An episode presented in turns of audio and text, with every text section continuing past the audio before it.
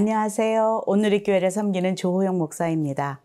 영이신 하나님을 믿고 말씀에 순종하며 사는 성도의 삶은 오직 믿음으로만 가능합니다. 믿음의 세계는 영의 세계입니다. 우리는 오직 성령 안에서만 예배로, 기도로, 또 찬양으로 말씀 묵상과 말씀을 상고하면서 하나님을 만나고 교제할 수 있습니다. 우리는 또 알아야 합니다. 성령을 거스리고 하나님을 대적하는 악한 영이 존재한다는 것을. 그래서 성도의 믿음 생활을 영적 전쟁이다 라고 말합니다. 오늘은 씨 뿌리는 비유 말씀 속에서 말씀을 들어도 그 말씀이 우리 안에서 뿌리를 내리지 못하고 열매 맺지 못하도록 방해하는 악한 영이 있음을 다시 한번 확인하고 영적으로 재무장하는 시간이 되기를 바랍니다. 오늘의 말씀은 누가복음 8장 1절에서 18절의 말씀입니다. 누가복음 8장 1절에서 18절 말씀입니다.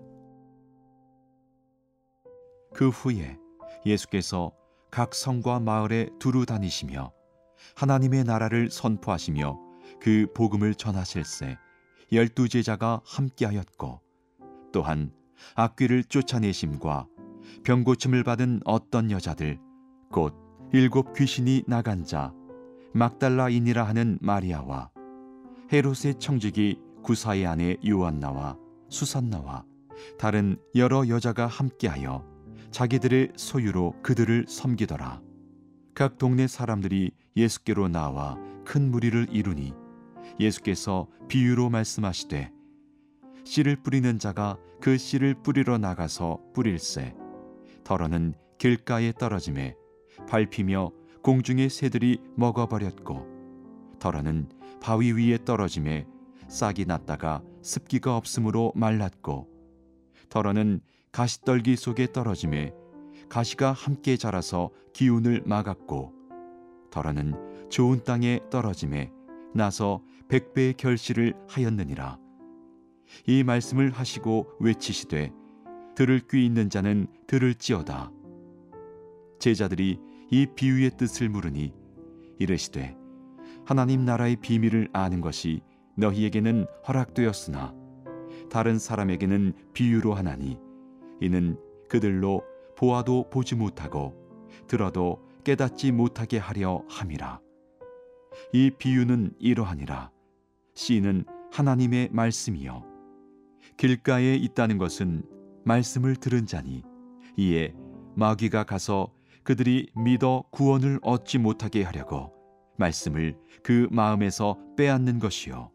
바위 위에 있다는 것은 말씀을 들을 때에 기쁨으로 받으나 뿌리가 없어 잠깐 믿다가 시련을 당할 때에 배반하는 자요 가시떨기에 떨어졌다는 것은 말씀을 들은 자이나 지내는 중 이생의 염려와 재물과 향락의 기운이 막혀 온전히 결실하지 못하는 자요 좋은 땅에 있다는 것은 착하고 좋은 마음으로 말씀을 듣고 지키어 인내로 결실하는 자니라. 누구든지 등불을 켜서 그릇으로 덮거나 평상 아래에 두지 아니하고 등경 위에 두나니 이는 들어가는 자들로 그 빛을 보게 하려 함이라. 숨은 것이 장차 드러나지 아니할 것이 없고 감추인 것이 장차 알려지고 나타나지 않을 것이 없느니라. 그러므로 너희가 어떻게 들을까 스스로 삼가라. 누구든지 있는 자는 받겠고 없는 자는 그 있는 줄로 아는 것까지도 빼앗기리라 하시니라. 예수님의 공생의 사역은 가는 곳곳마다 하나님 나라의 복음을 선포하시면서 병든 자를 치유하시고 또 귀신 들린 자를 고치셨습니다. 매일매일 예수님의 주변에는 열두 제자들 외에 예수님을 만나고자 하는 수많은 사람들이 있었습니다. 또 그와 더불어 고침을 받고 또 예수님께 감사하며 동행하며 따르는 많은 사람들도 있었습니다. 2절에서 3절 읽겠습니다. 또한 악귀를 쫓아내심과 병고침을 받은 어떤 여자들 곧 일곱 귀신이 나간 자 막달라인이라 하는 마리아와 헤롯의 청지기 구사의 아내 요한나와 수산나와 다른 여러 여자가 함께하여 자기들의 소유로 그들을 섬기더라. 예수님을 쫓는 사람들 중에 여인들의 이름이 등장합니다. 제가 여자라서 그런지 성경 속에서 이 여제자들의 모습을 보는 것이 참 반갑습니다. 막달라 마리아, 요한나, 수산나, 다른 여러 여자들과 함께 예수님을 따랐다 말하고 있습니다. 여러분, 예수님의 공생의 가운데 중요한 곳곳마다 탄생부터 골고다 언덕 또 부활의 현장까지 곳곳에 여인들의 이름이 등장합니다. 이 여인들을 거론하면서 다른 여러 여자가 함께 자신의 소유로 그들을 섬겼더라 이렇게 기록하고 있습니다. 하나님을 섬기는 방법에는 참 다양한 방법이 있는 것 같습니다. 하나님의 말씀을 가르치고 또 선포하면서 섬기기도 합니다. 아픈 자들을 돌보고 위로하고 치료하며 섬깁니다. 또 어떤 이들은 예배하고 찬양을 인도하며 섬기죠. 또 집을 제공하고 식사를 마련하고 구제하며 섬기기도 합니다. 오늘 이 여인들은 자신들의 그 재산으로 물질로 헌금하면서 섬겼다라고 말하고 있습니다. 어떤 사람이 더 귀한 섬김을 하고 있는가 묻는다면은 다 믿음과 사랑으로 섬길 때 동일하게 귀하다는 것이죠. 이 모든 사람들이 한 성령 안에서 한 지체입니다. 하나님께서 이 여인의 이름을 이곳에 넣으시며 여인들이 자신이 가진 물질로 섬겼다고 기록하고 있는 것이 참 감사합니다. 왜냐하면 그 당시는 여성들을 그렇게 귀하게 여기는 시대가 아니었기 때문입니다. 로마서에서 성경은 이렇게 말하고 있습니다. 우리에게 주신 은혜대로 받은 은사가 다 각각 다르니 혹 예언하면 믿음의 분수대로 혹 섬기는 일이면 섬기는 일로 또 가르치는 자는 가르치는 일로 위로하는 자는 위로하는 일로 구제하는 자는 성실함으로 또 다스리는 자는 부지런함으로 긍휼을 베푸는 자는 즐거움으로 하라 이렇게 말하고 있습니다. 하나님께서는 우리가 가진 것 이상을 요구하면서 섬기라 하지 않으십니다. 나에게 주신 은사, 그리고 나의 환경, 상황 속에서 받은 것대로 기쁨으로 섬길 때에 하나님은 영광 받으십니다.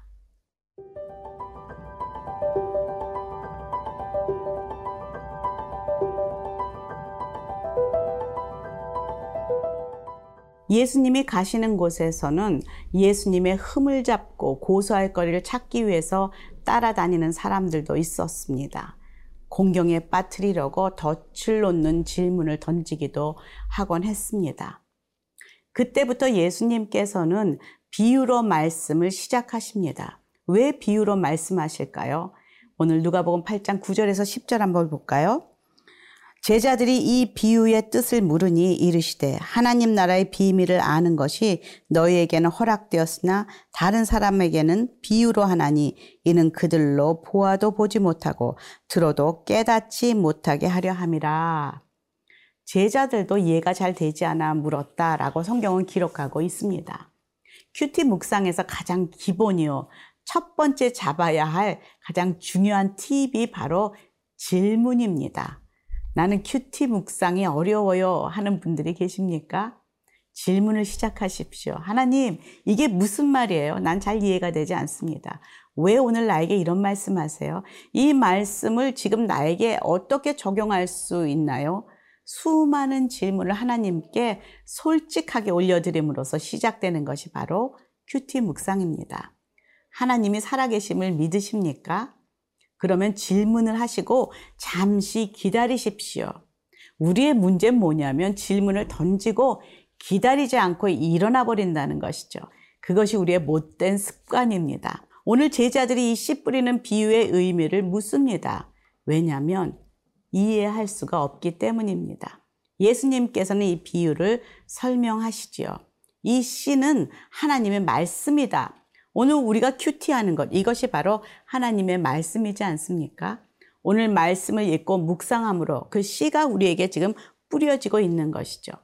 그런데 씨에는 아무 문제가 없습니다. 씨는 말씀이요. 아주 완벽합니다. 문제는 그것을 받는 우리의 마음인 것이죠. 여기에 네 종류의 마음밭이 등장합니다. 첫 번째 마음 밭은 길가밭이라 말하고 있습니다. 마음이 길가에 있는 밭 같아서 말씀을 읽고 듣지만 악한 영 마귀는 우는 사자처럼 삼킬 자를 찾아다니면서 구원을 얻지 못하도록 방해하고 있습니다. 마음이 길가밭처럼 딱딱해서 씨가 심기우지 못하고 마귀가 후 하고 불면 날아다닙니다. 두 번째는 돌짝밭입니다. 13절입니다. 바위 위에 있다는 것은 말씀을 들을 때는 기쁨으로 받으나 뿌리가 없어 잠깐 믿다가 시련을 당할 때에 배반하는 자요. 믿음의 뿌리가 없어서 어려움이 조금만 닥쳐도 돌아서는 사람들이 있습니다. 요즘 코로나 시대에 교회를 등진 많은 사람들이 있다는 말을 듣습니다. 아직 믿음이 뿌리를 내리지 못하니 어려움이 조금만 닥쳐도 시련에 견디지 못하고 돌아서는 그런 안타까운 그런 마음밭들을 보게 됩니다. 세 번째 밭은 가시떨기 밭입니다. 14절 볼까요? 가시떨기에 떨어졌다는 것은 말씀을 들은 자이나 지내는 중 이생의 염려와 재물과 향락의 기운이 막혀 온전히 결실하지 못하는 자요.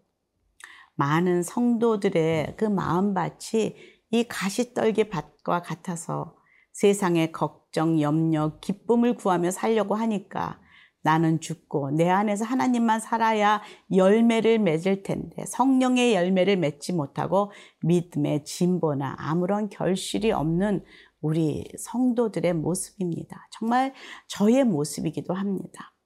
마지막 네 번째로 가장 좋은 땅, 옥토밭이 있습니다. 15절입니다.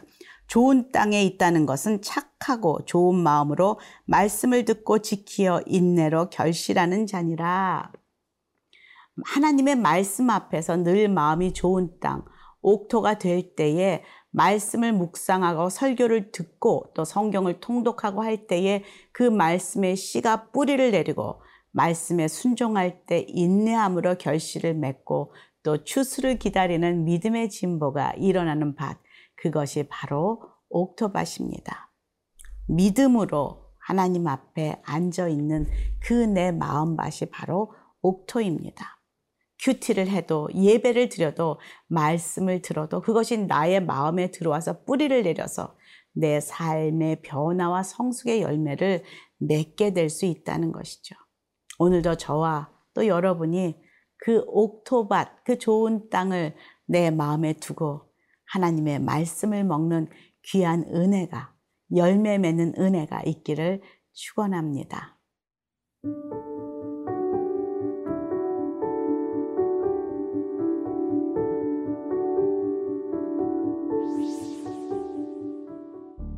하나님, 나의 마음밭이 늘 옥토밭, 좋은 땅이 되기를 간절히 기도합니다.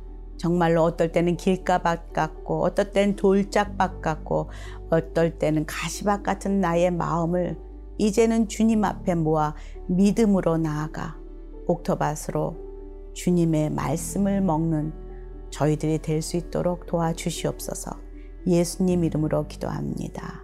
아멘.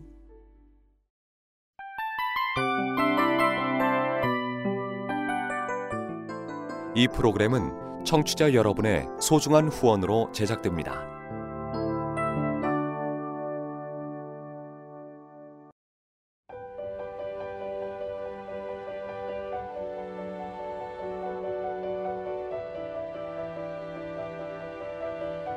세상에는 수많은 교회들이 있지만 더 깊이 있는 말씀 강해를 찾기 위해 크기로만 교회를 선정하지 않습니다.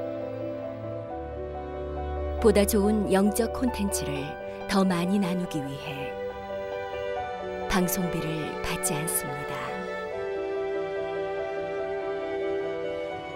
1년 365일 복음만 전하고 싶어서 우리는 광고를 하지 않습니다.